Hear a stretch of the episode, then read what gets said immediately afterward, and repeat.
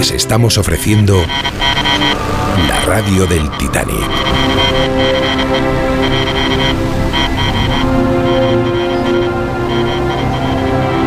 Más de uno. La mañana de Onda Cero con Alsina.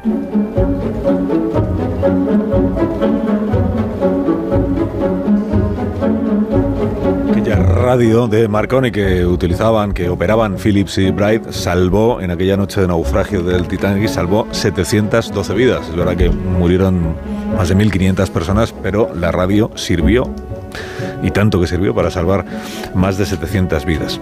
Bueno, los batiscafos rusos Mir son capaces de sumergirse a 6.000 metros de profundidad, han explorado las aguas más remotas del Polo Norte, han recorrido la cordillera dorsal del Atlántico. Quien visite el Museo Mundial de los Océanos de Kaliningrado puede ver de cerca estos pequeños sumergibles que tienen 6 metros de diámetro, están construidos en níquel y acero y a modo de ventanas tienen tres pequeños ojos de buey de unos 20 centímetros de grosor. James Delgado se subió por primera vez a un batiscafo de estos en agosto del año 2000.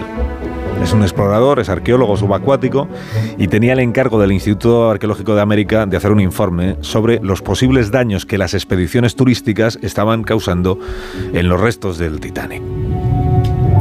El descenso que hizo a las profundidades duró dos horas y media. Durante esa inmersión, 3.800 metros, ninguno de los tres tripulantes cruzó una palabra. Lo que se escuchaba era la música de jazz que había puesto el piloto ruso, Chernayev. Recuerda James que a medida que el batiscafo descendía más y más metros, el frío, pero sobre todo la oscuridad, era más y más intensa. Pasamos en pocos minutos de un azul verdoso brillante a una zona donde todo está tan oscuro como el espacio. Recuerda el arqueólogo, a quien todavía hoy se le hace difícil explicar la emoción que sintió al ver de cerca el casco del Titanic. Lo que hayas podido ver antes en revistas, periódicos o películas no te prepara necesariamente para lo que te encuentras ahí abajo. Porque una vez allí, estás literalmente en un cementerio. Estás en el lugar donde se pueden ver los daños que causó el golpe con el iceberg, los signos del hundimiento, la violencia del suceso y las huellas inconfundibles de todas esas vidas perdidas. Es una experiencia emocional muy, muy poderosa.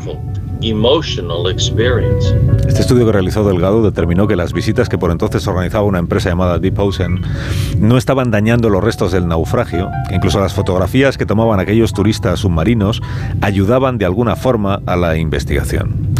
Hoy la controversia es otra.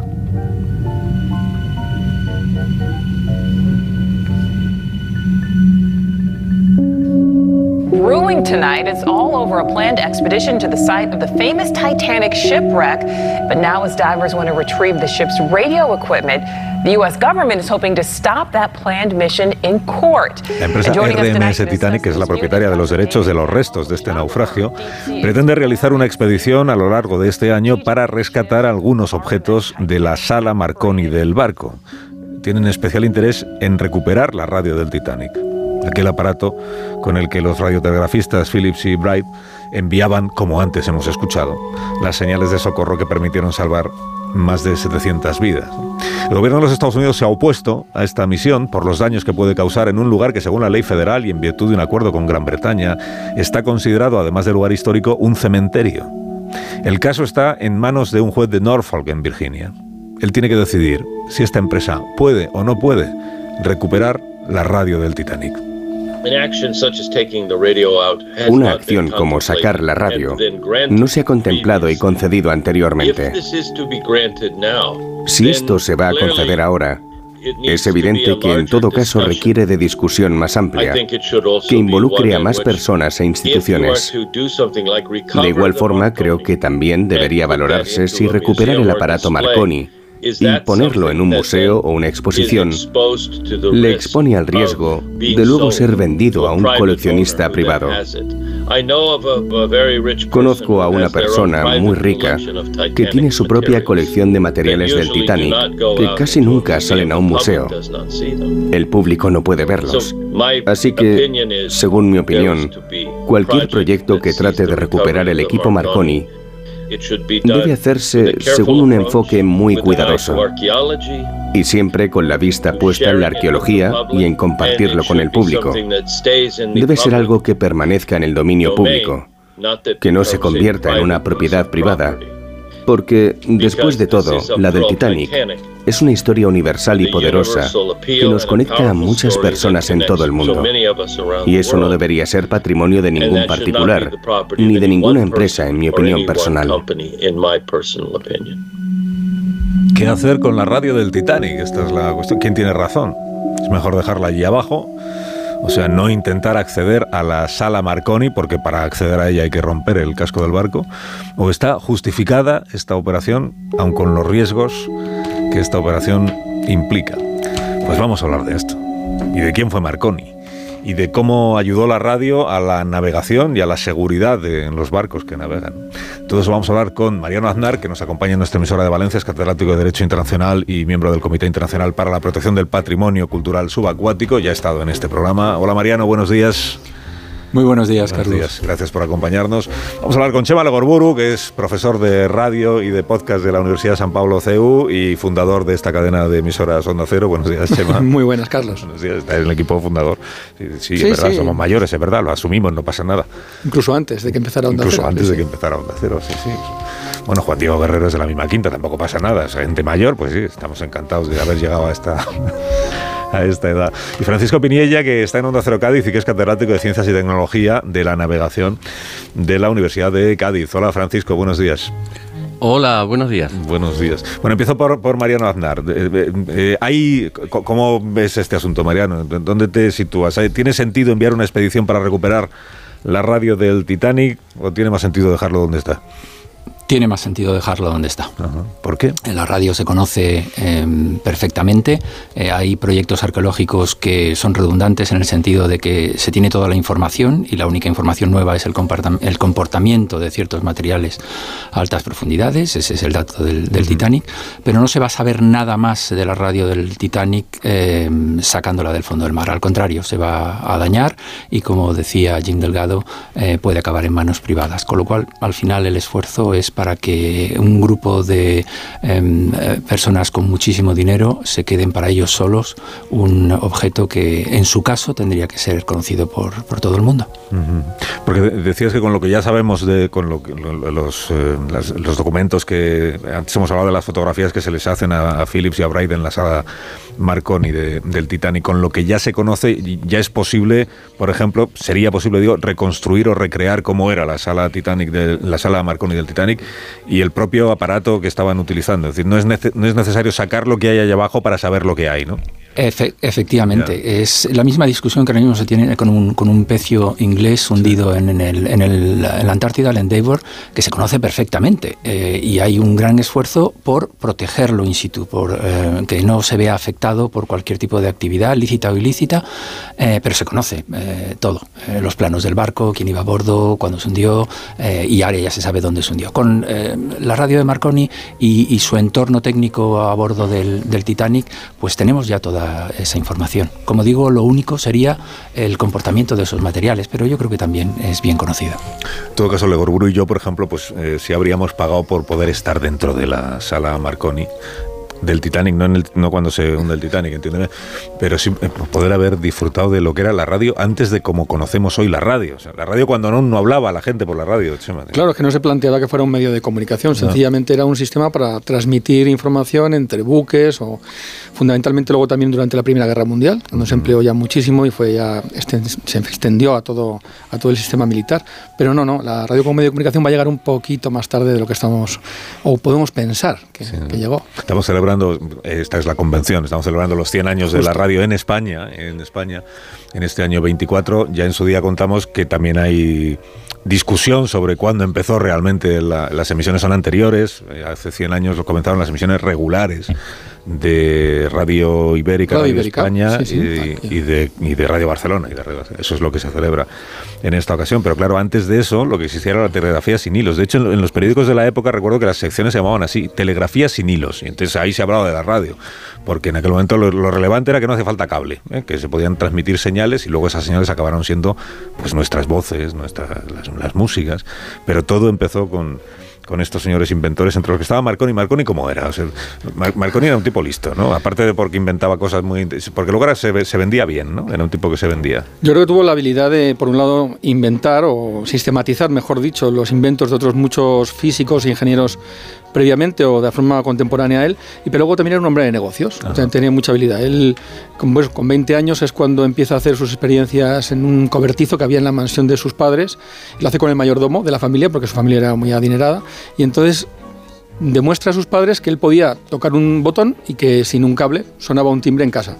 Y a partir de ahí el padre empieza a invertir dinero en él y yo creo que hay una, un año fundamental que es cuando tiene 22 años él, que es en 1896, que es cuando decide preguntar su padre a un amigo, un cónsul del Reino Unido en, en Bolonia que si podía hablar con alguien en el Reino Unido porque su mujer eh, tenía mucha relación, como se ha explicado antes, con, con, el Reino Unido, con la aristocracia del Reino Unido. Entonces hablan con el embajador, que en ese momento era mm, Aníbal Ferrero, y entonces le dice, lo que hay, lo que ha inventado su hijo, y dice, no digas nada a nadie, eh, si podéis veniros para acá, y cuando lleguéis lo primero que vamos a hacer es patentar, tienes que hacer es patentar el negocio. Y esa es la clave, porque ese 5 de marzo de 1896 hace que la, no la primera patente, pero quizá la primera patente que sí reúne todos los requisitos para lo que hoy conocemos como radio, en ese momento telegrafía sin hilos con el sistema Morse, empieza a funcionar y empieza a funcionar bien.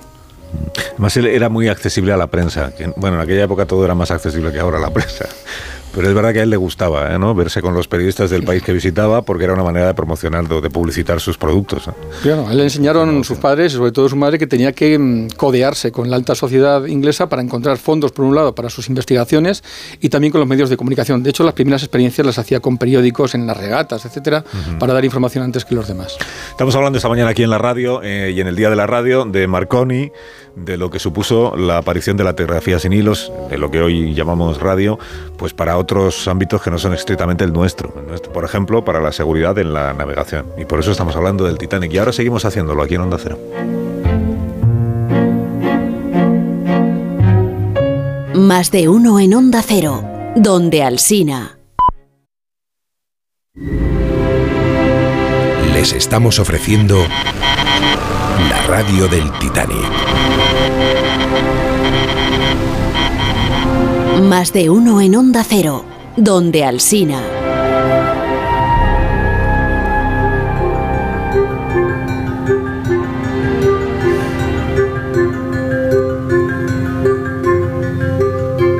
Eso es que Marconi podría haber viajado en el Titanic.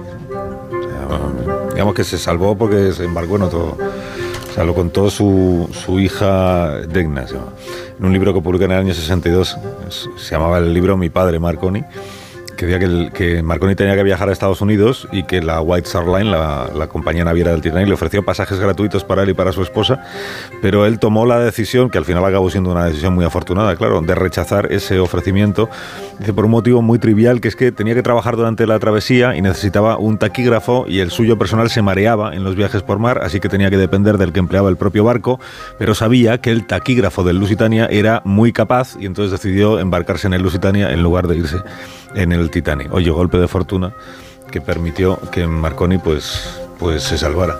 Bueno, le voy a preguntar a Francisco Piniella, que está en Onda Cero Cádiz, que es un catedrático de Ciencias y Tecnología de la, de la Navegación, ¿qué supone, esto de lo que estamos hablando aquí esta mañana, qué supone la aparición de la telegrafía sin hilos, o de lo que hoy llamamos la radio, aunque fuera radio para emitir eh, señales, las señales Morse que antes escuchábamos, ¿qué supuso para la navegación? O sea, el, el salto que se dio en la seguridad, en la posibilidad de localizar los barcos, ¿Cómo se vivió en aquella época, eh, Francisco, ese cambio tan, tan relevante?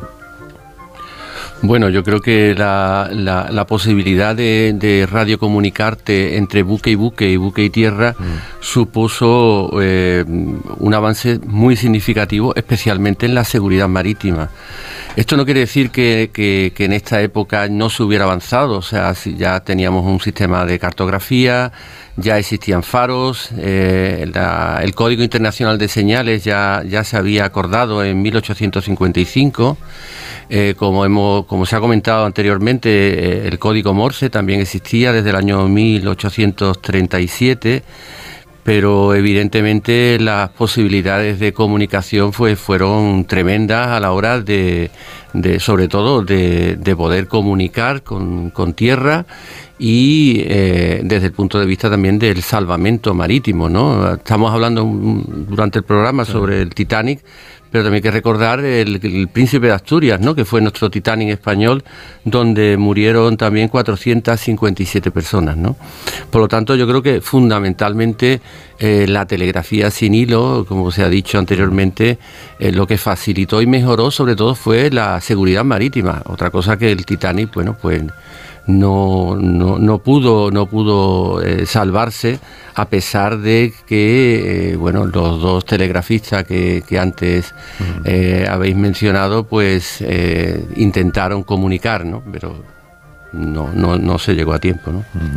Claro, aparece la tecnología y hay, y hay, que formar a quienes utilizan la tecnología. O sea, aparece una profesión nueva, ¿no? que es la de radiotelegrafista y radiotelegrafista marítimo o embarcado en un efectivamente los marconistas los marconistas Sí, efectivamente. Es decir, en los barcos primero fueron los oficiales de puente, después llegaron los oficiales de máquina cuando entró el vapor y, los terceros en entrar eh, y que han sido los primeros en salir han sido los oficiales eh, radiotelegrafistas, ¿no? Eh, evidentemente esto crea, crea un vacío tanto en la certificación de, de las competencias de, de estos oficiales como en la formación, ¿no? Entonces, en principio, eh, es que eh, el aparato llega con eh, el manipulador, es decir, llega el marconista, en este caso, y, y, en 1912 lo que se crea en España es la Escuela Práctica Marconi. Luego, un año después, se crea la Escuela General de Telegrafía, y ya en los años 60, en los años 60, concretamente el plan de estudio de 1964 de los estudios de náutica, es cuando se incorpora por primera vez un plan de estudios de, de, radio, de radioelectrónica eh, que bueno se ha desarrollado hasta, hasta prácticamente la actualidad. De hecho, ahora mismo existe el grado de Ingeniería Radioelectrónica en la Universidad de Cádiz. O sea, Marconi, una parte del negocio que hace el Egorburu es eh, alquilar sus aparatos. Él, fabrica, él tiene a los marconistas, son los, los, que saben utilizarlo, tiene el aparato y lo que le dice a la naviera es, le convendría a usted llevar una radio en este barco por razones de seguridad. Y yo lo que le ofrezco es el, prestarle el servicio, cobrarle y prestarle el servicio. Sí, como es como un servicio y sobre todo orientado, como se ha explicado también en la hora anterior, eh, no solamente a facilitar las comunicaciones y a la seguridad del tráfico marítimo, sino también a una segunda parte fundamental que era la parte del negocio de esos entre comillas, llamaríamos hoy los WhatsApps, ¿no? los selfies, pero sin imágenes, de las personas adineradas que bien sea por negocios o sencillamente por darse el gusto de decir que estaban atravesando el Atlántico, estaban en la mitad del recorrido y podían decir a sus familiares, a sus amigos, pues lo bien que estaban tomando el sol, etcétera, pues se dedicaban a mandar esos mensajes que tenían un coste muy elevado y que suponían una fuente de ingresos fundamental para esas oficinas que iban a bordo de, los transatlánticos. Antes escuchábamos en la recreación que hemos hecho, decía lo que, lo que cuesta enviar un marconigrama es lo que puede cobrar el botones eh, todo, el, todo el mes. Por eso era muy importante. Si me permiten, también, sí, claro. también había un añadido, un añadido eh, eh, y era que a, esta, a estos pasajeros de lujo, por decir de alguna manera, se le, se le repartía una revista, que era la revista del Atlántico, en el caso de la compañía transatlántica, donde los radiotelegrafistas incluían las noticias que antes de llegar, de llegar a puerto, ¿no? que es un tema interesante y, también que los radiotelegrafistas hacían la revista con las noticias que ellos recibían en las conexiones que tenían con los, los, marconigramas que recibían ellos desde el puerto contando lo que estaba pasando. Y con eso se publicaba una revista que se repartía entre los pasajeros de primera de primera clase. O sea como un servicio añadido en el barco claro. y no debe olvidarse también si me permitís que uno la eh, la radio Marconi a bordo del Titanic no era la más avanzada, no era la tecnológicamente mejor en aquel momento. Ya había otras radios que, que, eran mucho más eficientes a la hora de eh, gestionar todo ese tráfico de, mensajes. Eso en primer lugar, y se debe eh, en gran medida a lo que ya habéis explicado, de que Marconi era sobre todo un gran comerciante y tenía un monopolio comercial muy centrado además en el ámbito del lujo. Y la segunda cuestión tiene que ver precisamente también con esta cuestión del lujo y fue eh, que incluso em, en la noche del hundimiento, en la, víspera y la noche del hundimiento del Titanic, demasiados mensajes de eh, personas muy adineradas a bordo del eh, Titanic o que recibían mensajes a bordo del Titanic colapsaron en cierto modo el trabajo de la cámara Marconi de recepción de señales. Y todo esto em, no fue la razón del hundimiento de Titanic, pero sí el retraso en adoptar medidas para salvar a más gente a bordo del Titanic. entonces, en esta investigación, la comisión de investigación que se crea en el Senado de los Estados Unidos, que es donde se interroga al telegrafista superviviente, a Bright y a otros de quienes eh, salvan la vida, una de las cuestiones es eh, si se dio prioridad al negocio de enviar los marconigramas de los pasajeros de primera clase y eso pudo afectar a la seguridad del propio barco. Este Efectivamente. Incluso antes, Carlos, lo que has comentado de, que por esa suerte del de, el mareo del telegrafista de Marconi, Marconi finalmente embarcó en el Lusitania y no en el Titanic y eso hizo que se salvara, bueno, eh, podemos especular sobre si Marconi se hubiera salvado en el Titanic al ser uno de los pasajeros de lujo. ¿verdad? Sí, es cierto eso, sí. Oye, eh, claro, entonces había competencia entre, o sea, Marconi tenía una de las eh, compañías, una de las empresas que ofrecía estos servicios a las navieras, pero tendría competidores, competidores, la Telefunken, por ejemplo. He visto, en algún sitio que era una iniciativa de, del Estado alemán que, se fueron a hablar con Tesla, con Tesla no el de ahora, no el de los coches Tesla de ahora, sino Tesla el, el bueno, el Tesla el bueno. De hecho, la Marina Militar Española optó por Telefunken, no optó por ah, Marconi. Por Marconi optó la compañía transatlántica española y bueno, el, resto, de Naviera Pinillo y todas las que había en ese momento. porque además los, eh, serían incompatibles entre sí los sistemas, como hacen ahora los competidores, ¿no? que dicen, si, usas esta marca no, no, vas a poder utilizar la otra.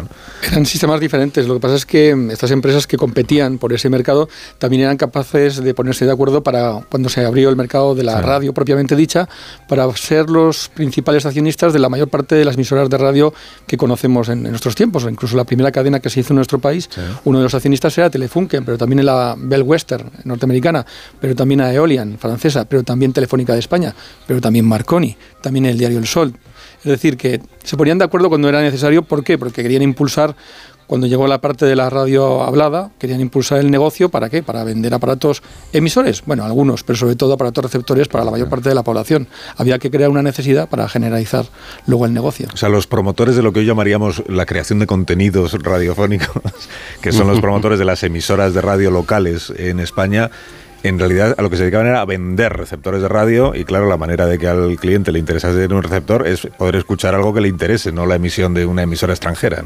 Enseguida entraron en el negocio de la radio y lo tenían muy claro. Cuanto más radio subiera y más éxito tuviera ese nuevo medio de comunicación, hace justamente ahora algo más de 100 años en algunos países, aquí 100 años, pues era fenomenal porque podría vender muchísimos más aparatos receptores que al final era el negocio fundamental para ellos. La cadena de radio pues no tenía muy claro hasta qué punto la publicidad era una cosa interesante. Luego descubriría precisamente precisamente una persona que es un vínculo entre el Titanic y, la radio como la conocemos hoy en día, que es David Sarnoff, descubrió que había la posibilidad de hacer un negocio muy importante. Él era el operador que estaba en la sede central de Marconi, en Estados Unidos, cuando el Titanic se hundió, y luego tuvo una carrera muy destacada como presidente de la NBC, incluso fomentó la llegada de la televisión, la televisión a color, o sea que fue una persona muy relevante. La radio ha tenido enemigos toda la vida, esto lo sabemos Chema y yo, que, que hemos trabajado en ella, tú has trabajado, yo sigo en ello, por tanto sé que tenemos... Eh, no, pero la radio como medio eh, ha tenido enemigos. Antes hemos contado cómo cuando empieza la telegrafía sin hilos, claro, son las compañías, las empresas que se dedican a, tirar cable, las que dicen, eh, cuidado, que esto afecta a nuestro negocio, si ya no hace falta el cable, ¿a qué nos vamos a dedicar nosotros? Y entonces a lo que se dedican es a desarrollar las carencias de, la telegrafía sin hilos, a diferencia de la que va por el cable. Estoy pensando a la vez que digo esto en que ahora estamos en lo de la fibra, y ahora hemos vuelto a tirar cable por, por todas partes. Bueno, eh, pero en Estados, Unidos, también. en Estados Unidos, por ejemplo, eh, y, ya acabo, el gran enemigo de las emisoras de radio son los periódicos. Claro. Porque los periódicos ven amenazado su negocio. Porque creen que si la radio empieza a hacer información, entonces los lectores ya no van a necesitar comprar el periódico. Y le declaran la guerra absoluta a las emisoras de radio y prohíben que las grandes agencias internacionales sirvan, o sea, prohíben que las emisoras de radio se abonen a las emisoras, a las agencias internacionales para que no tengan acceso a los teletipos y se lo prohíban. Claro, era gratis y ellos tenían que pagar el periódico. Y luego además hay que decir, eh, también hay que ser justos, que los primeros diarios hablados hacían honor a su nombre, es decir, que es que cogían el periódico y lo, fusilaban directamente. Eso se ocurrió en, España. Yo quisiera también reivindicar una persona, que un jerezano, que es Antonio Castilla, que creo que es importantísimo también, que no se ha hablado, se habla mucho de Marconi, pero yo creo que Antonio Castilla eh, fue una persona que, que revolucionó también la radiodifusión europea con la introducción de, la, de las válvulas de Forest, ¿no? Yo creo que, es un tema importante y además aquí se ha hablado del centenario de la radio, ¿no? Quizás eh, el problema fue que Radio, radio Ibérica, que era la radio mm, promovida ¿no? por Antonio Castilla a través de la compañía Ibérica, eh, comenzó a emitir, eh, pero sin tener la licencia que fue la que sí obtuvo Radio Barcelona, ¿no? Eso os voy a recomendar a los siguientes, perdonadme la autopromoción, pero una ficción sonora que hicimos hace dos años o tres, no recuerdo, tal día como este, Día de la Radio, que se llamaba 100 años de radio en España, o 100 años de la telegrafía sin hilos en España, y ahí, habla, ahí salía Antonio Castilla, por ejemplo, bueno, una recreación de, de Antonio Castilla y de otros pioneros de la radio en nuestro país, que aunque luego ha quedado, igual que ha quedado Marconi para la historia, no, es el inventor de la radio Marconi, porque seguramente fue el que más ojo tuvo para promocionarse y publicitarse, pero ocurre lo mismo con los pioneros de la radio en nuestro país, todo decimos Radio Barcelona, fue la primera emisión, fue la primera emisión eh, regular y ni siquiera fue la primera que empezó porque se retrasó y al final le comieron la merienda una gente madrileña, ¿no? Los de Radio Ibérica fue o Radio, España, fue la primera cuatro días antes. Sí. Radio España. Y en esa ficción sonora aparecen muchos de estos nombres que hemos comentado aquí, de hermanos pioneros, de jovencitos que eran muy aficionados a este nuevo invento de la electricidad y que son los que empezaron con las emisiones en prueba, los primeros estudios de radio que se crean en, en nuestro país, en Madrid, en Barcelona, en, en, Cádiz, en Sevilla, todo emisiones locales, claro, porque eran pues proyectos muy pequeñitos, pero sobre los cuales se fue desarrollando todo lo demás, incluido el mercado de lo que hoy es afortunadamente un negocio muy próspero, que es el de la radio comercial en nuestro país. Voy a hacer una pausa y a la vuelta eh, seguimos hablando de radio en la radio.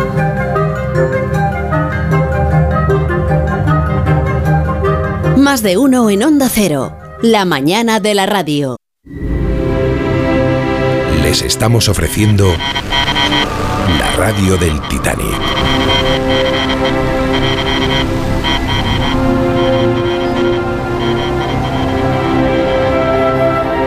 Más de uno. La mañana de Onda Cero con Alsina.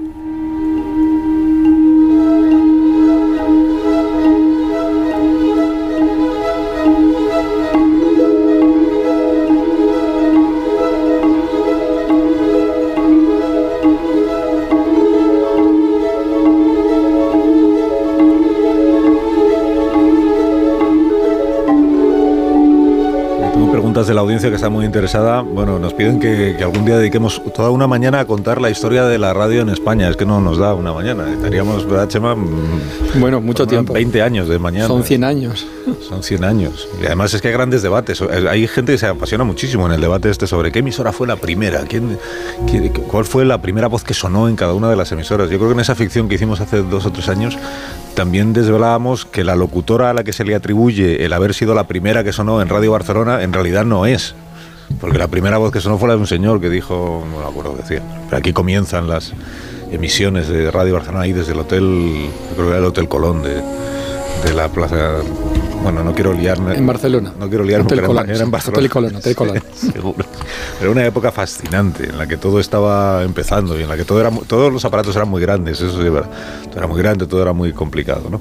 Bueno, estamos hablando esta mañana aquí de la radio del, del Titanic. Claro, le quiero preguntar a Mariano Aznar, que él está trabajando también en eso, cómo de protegido está ahora mismo los, restos del Titanic. Eh, porque si hay eh, expertos que lo que estáis reclamando es que se dote de una mayor protección y que se impidan precisamente ese tipo de cosas, de extraer lo que todavía permanece en el cementerio que es el Titanic, me pregunto si hay una corriente que se opone a que haya una mayor protección de los restos del Titanic, Mariano, o no. Bueno, hay toda una serie de gente mm. eh, que los hemos visto además a lo largo de estos, desde el 85 que se, se descubre el sitio, em, que pretenden comercializar los restos. Eh, y en ese sentido, la mayor protección que ahora mismo recibe el pecio del Titanic son los casi 4.000 metros de profundidad a, la que está, es decir, toneladas y toneladas de eh, agua encima que hace que sea un sitio que la propia naturaleza está protegiendo y a la vez, podríamos decir incluso poéticamente, eh, lo está disolviendo en el fondo del mar. Mm. Es decir, el sitio del Titanic. El sitio del Titanic siempre ha sido excusa para muchas cosas. Es decir, como supongo que ya habréis comentado, el, eh, a Ballard le dejaron ir a encontrar el Titanic, el Titanic mm. una vez eh, descubrió por encargo de la Marina de los Estados Unidos, donde reposaban los restos de dos submarinos nucleares que se habían hundido en la zona. Y claro, aquello, eh, el encontrar aquellos submarinos y el Titanic fue eh, un mensaje político clarísimo para eh, la Unión Soviética por parte de los Estados Unidos, diciéndole, somos capaces de encontrar cualquier cosa a 4.000 metros de profundidad. Y ahora el Titanic es un lugar Em, científico, porque debe ser protegido arqueológicamente, que nos muestra además em, eh, un amplio campo de investigación del comportamiento de metales a altas profundidades y es un sitio venerado. Es decir, ahí em, reposan o no los restos, y digo no, no porque no murieran eh, todos los seres humanos que murieron en su momento, sino porque el estado de conservación de los restos eh, no se sabe exactamente bien eh, cómo están, pero es un sitio venerado, es una tumba marina, y en consecuencia debe ser protegido ante cualquier intento de acceso no científico a los restos. Oye, Francisco, y una vez que ya se extendió la radiotelegrafía, o sea, la telegrafía sin hilos, en los, en los barcos. El siguiente paso, desde el punto de vista tecnológico, ¿cuál fue? O sea, la, evolución hacia dónde se dirigió. No nos escucha Francisco, nuestra emisora de, de Cádiz. Hemos tenido un problema de radio, radiocomunicación eh, con esto porque, pues por, por los cables, por, los cables. Porque algún cable lo hemos pisado cuando no debíamos. Si tuviéramos una comunicación sin cables, pues, pues sería todo más más sencillo. Estamos intentando recuperar la comunicación con Francisco Pinilla, que es el catedrático de Ciencias y Tecnología de la Navegación de la Universidad de Cádiz, para saber, si no lo contaremos otro día, pues eh, cuál fue el siguiente paso en esta siempre se sabe una vez que has dado un paso tecnológico cómo seguirá la cosa no o hacia hasta dónde hasta dónde llegará hasta dónde llegó pues hasta los modernos sistemas de navegación sistemas de seguridad en la navegación que también deben en buena parte pues su éxito a lo que sucedió hace pues tantísimos tantísimos años. De Marconi quieres contarnos algo más, Chema Legorburu. ¿Es una figura que a ti te, seduzca especialmente o si tuvieras que elegir te irías a otros padres de la radio alguno español, por ejemplo. Es que hay muchos padres de la radio, en verdad. Si tú vas a Italia, te van a decir que es Marconi, aunque tenía nacionalidad británica también. Si vas a Canadá, te dirán que es Reginald Fessenden. Si vas a Alemania, te dirán que es Hertz. Si vas a Estados Unidos, aunque era de origen serbio, te dirán Tesla. Es decir, son muchos y la verdad es que la última decisión que tomó la Corte Suprema de Estados Unidos en 1943 acerca de las patentes de unos y otros, que dio en parte la razón a Tesla, pero también a otros sobre Marconi, lo que dijo es que en verdad no hay que complicarse mucho la vida. La radio es el fruto de una invención colectiva, y es verdad. Son muchos físicos durante casi un 60 años aportando una serie de conocimientos y de invenciones que al final Marconi tuvo la habilidad de sistematizar, pero con la ayuda de los pasos que se, habían dado antes. Yo creo que la ciencia es un proceso acumulativo, como, como todos sabemos, y si no pudiera ser así, no podríamos avanzar. Padres de la radio hay más de uno. Sí. Podríamos decir, así ya rematando el relato con el nombre de este programa de verdad padres hay más de uno. En España el ingeniero Cervera, que tampoco lo hemos mencionado. Julio Cervera, claro. Julio Cervera. Y, luego ya vinieron los padres de lo que hoy entendemos por radio, que no es el, medio tecnológico, sino el contenido que le damos al medio tecnológico. Y ahí ya estuvo aquí uno de esos padres en el día de ayer, se llama Del Olmo Luis. Del Olmo Luis. Pero ha habido también pues, pues muchos otros. Y, sigue habiendo. Bueno, uno de los padres es Chema Legorburu, padre de Onda Cero, que aquí estuvo cuando, cuando empezamos. Sí, sí, no digas que no. Todos, todos tenemos la culpa. allí, todos tenemos la culpa. Y Unos recuerdos muy bonitos, la verdad. Sí, verdad. Bueno, os voy a despedir porque que me, me habías hecho una pregunta y no la había contestado. Pero no tengo tiempo ya para que me la responda, ah, Francisco, pues ya lo siento, perdóname. perdóname. Pero quedamos otro día y hablamos de la seguridad de la navegación y de... Sí, los radiogoniómetros, los radiofaros, también sería interesante. Los radiofaros, estamos a punto para otro día. Es que llegan las noticias. Un abrazo, Francisco, muchas gracias por habernos acompañado. Un abrazo. Gracias. Mariano Aznar, un abrazo también para ti. Un abrazo para vosotros, Carlos. Un saludo a los compañeros de Onda Cero en Valencia. Chema, hasta cuando tú quieras. Hasta siempre. Mira, las señales horarias con las que llegan las noticias de esta hora. Las señales horarias que te evocan pues emociones y recuerdos y momentos que has vivido, que has escuchado y, voces que te resultan familiares y que forman parte de tu historia y de la historia de tu familia. Es un sonido, este de las horarias, este de las voces, este de las músicas, que forma parte de ti porque es el sonido de la radio de lo que estamos hablando durante todo el día de hoy aquí en Onda Cero. 100 años después eh, o más, la radio es más radio que nunca, está más viva que nunca, se adapta y se transforma con la mirada siempre puesta en el futuro y está disponible donde quieras, como quieras y cuando tú quieras. Por eso desde Onda Cero, por eso desde, desde más de uno, vamos a desear hoy, lo estamos haciendo desde primera hora, a todas las demás cadenas de radio, somos así una gente pues, generosa, ¿no? A los oyentes de las demás cadenas, a los anunciantes, seguro que ya se lo están haciendo también con nosotros, un feliz día Radio 100 años ya emocionando y solo es el principio.